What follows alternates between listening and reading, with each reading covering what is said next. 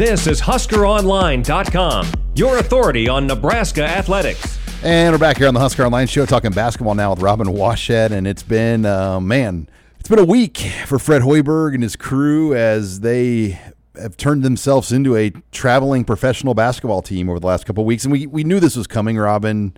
Um, we knew they were essentially going to be like a the Washington Generals of the Big Ten, having to mm-hmm. play a game every night, anywhere, back to back. I mean, and I don't know if you've looked this up, Robin, but has there ever been a team in the Big Ten. I know other leagues are doing this now to save money for COVID, but has there ever been a back-to-back deal like that ever in the that, that you can come up with in a major conference, not not like a Summit League type deal?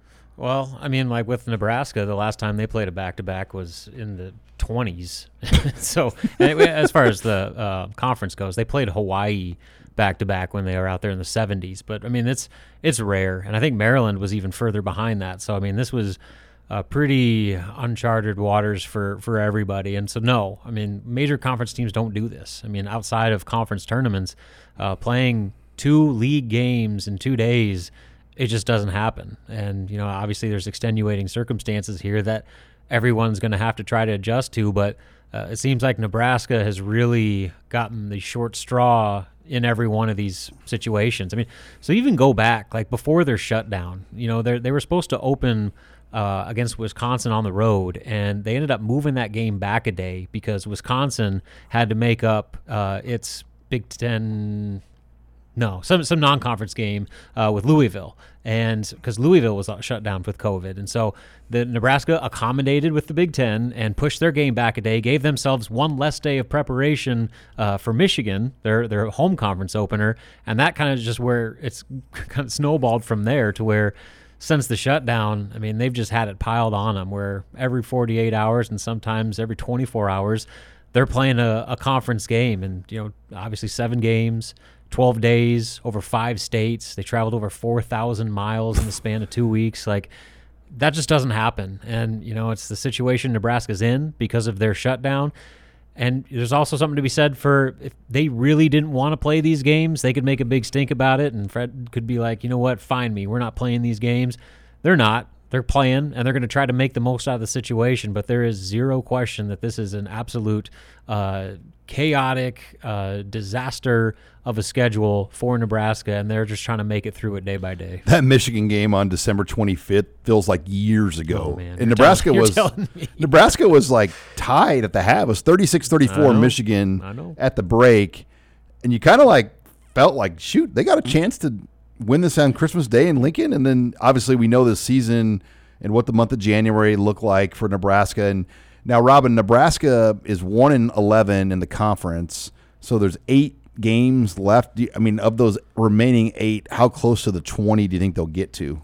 I mean, I guess it seems like they're on track to try to get as close to it as possible. I could see, you know, them getting maybe 18 at minimum. I think that might be a little bit more realistic, just given uh, what Nebraska's already had to go through. Um, but really, so they're playing Saturday, you know, home against Penn State, uh, or sorry, um, against Purdue, and then Penn State's coming to town on Tuesday. There's games on the schedule after that, but everything beyond Tuesday, the 23rd, is subject to change. So there's still games getting moved around. I know uh, Fran McCaffery this week was talking about you know when they're going to make their uh, make up the, the postponed game with Nebraska, and he thought you know he threw out a couple windows that maybe they could try to pack some games on in the back end of the season. There's there's a couple windows that, if you look at it, uh, would make sense, but it's still all being discussed right now. Like everything is still in flux beyond Tuesday, and that's this. I mean, that's been like that for a couple weeks now, where Nebraska is literally figuring out who it's going to play days before the game is scheduled to happen, and it's again uh, the the least ideal scenario possible, but it's just kind of the reality of what they have to do in order to play a full season. Yeah, it's like if you play Wednesday, Saturday, they're like, all right, we're going to figure out who we can make it move so you can play Tuesday, Thursday, Saturday. Exactly. And and that that's kind of the puzzling that we've seen go on here, and then obviously the back to back. And if you're Maryland, you're like, absolutely, we'll play Nebraska back to back. We got a great chance to win two games at home, and now all of a sudden Maryland is in a very good position on the bubble at 13 and 10 and they've gotten their record up to seven nine in the conference. And you know, in the Big Ten, it's the Big Ten win regardless. So I, I think this league right now is going to get anywhere, Robin. It appears between eight to ten bids.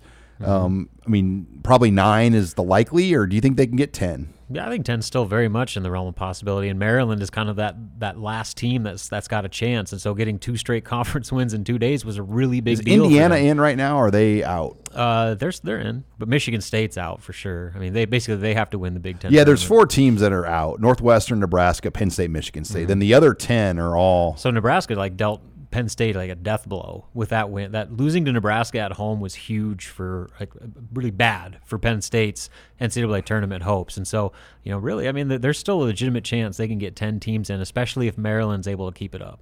You're listening here to the Husker Online Show. Robin, um, you know there were some flashes. Obviously, um, Friday they they go blow blow for blow with a potential one seed. They should have won the game against Illinois. I mean, I, I know you've been around a lot of them, Robin, of losses in the last ten years. That had to be right up there um, with how just the disappointment you can Oh, see sure. in that last possession to have a chance to draw a foul and win the game on a free throw or just do something and Anything, to sit up there and get a shot off. drive a dribble the ball like you were just trying to run the clock. I mean, Well, that what happened on that play, as you might imagine, was not what was supposed to happen on that play. From the way I've watched that play a lot, and I, I watched you know a couple different views, and there's one where uh, you can see Fred uh, on the sideline throughout the whole thing, and uh, you know Trey's holding the ball. Teddy Allen comes up to him, and looks like Teddy's calling for the ball. Trey doesn't give it up, and then they both kind of just stand around there and look at each other. And Teddy puts his hands up, like, "What's going on?" And as soon as he does that, Fred does it at the exact same time. So clearly, I mean, at least I would uh, guess that that meant that Teddy was supposed to get the ball on that play, and for whatever reason, Trey didn't give it up, and then he decided that you know he was going to have to go make a play. And another part of it. I think Delano Banton was supposed to be on the other end of the floor. He was supposed to be in the corner as a kick out option for a three pointer, and he went to the wrong corner. And so as the play's developing, he's like scrambling to get over the other side. So for the majority of those final 16 seconds, they had three guys kind of off to the side on the opposite corner with Teddy and Trey not knowing who's supposed to get the ball. And it was just an absolute disaster. And to, to, for, for that final play to cap off the effort they gave to have a chance to win that game was such a gut punch. But, you know, they responded in a really good way uh, two days later at Penn State. and yeah, you think about Fred Hoiberg and what he brings to the table. Like you're like, all right, Fred Hoiberg is a mastermind basketball guy. Doc Sadler knows how to draw something up. So you're like, they got a timeout. The ball's on the sideline. They had a. Gr- I mean, you're like, this is where Fred Hoiberg can, you know, maybe outmaneuver a Brad Underwood or somebody and, and draw something up here to get a shot, just to get us a shot. And and the fact Well, that they didn't. there's a reason he was so mad after that play, where he's ripping off his mask and throwing it to the ground, screaming. That Fred Hoiberg does not do was that the most angry you've seen? Absolutely. No question about it. I mean, he's been mad before, but like, it's like spiking He his head. He went like Nick down. Saban. Yeah, I mean, it was like the headset. full blown like rage that that play went the way it went, and so I think it's kind of just sums up what Nebraska basketball has been this year and how frustrating of a year this has been for Fred Hoiberg in particular. but they win Penn State.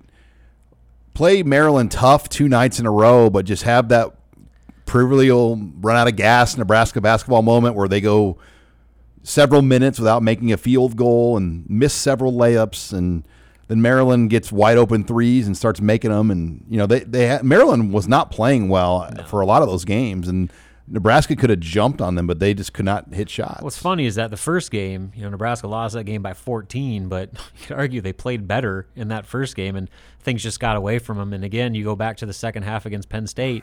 Nebraska won that game, but they went eight the eight and a half minutes without scoring a point, and it wasn't until Teddy Allen's last second game winner that they finally broke that streak. So uh, they, you know, they were having issues staying, keeping their legs under them for a full 40 minutes, even before going to Maryland and playing two games in two days. And uh, you could just see uh, the second half of both those games, Nebraska just wore down. And really, in the second game, uh, from the very jump, they were out of it. And Fred, after the game, said, uh, you know, he gave his pregame pep talk, and usually guys jump up and are screaming and, you know, ready to run and take the court. He said he, he gave his last little speech, and then guys kind of sat there for an extra five, six seconds slowly got up and you know started making their way to the court and they just they looked like a team that didn't really want to play from before the game even tipped off, and they it certainly pan, played out that way uh, as the game went on. And Maryland now with a net ranking of 35, so they're they're in pretty good shape going forward. Penn State, as you mentioned, Robin, they have a net of 38. Yeah, they were 31 when Nebraska played them. Nebraska got a quad one win. That's fantastic. Well, we're going to close the show when we come back. Uh, we had our final in-state tour event in Omaha over the weekend. Um, had a great turnout. Nate Clouse and I will discuss that and more. You're listening here to the Husker Online Show.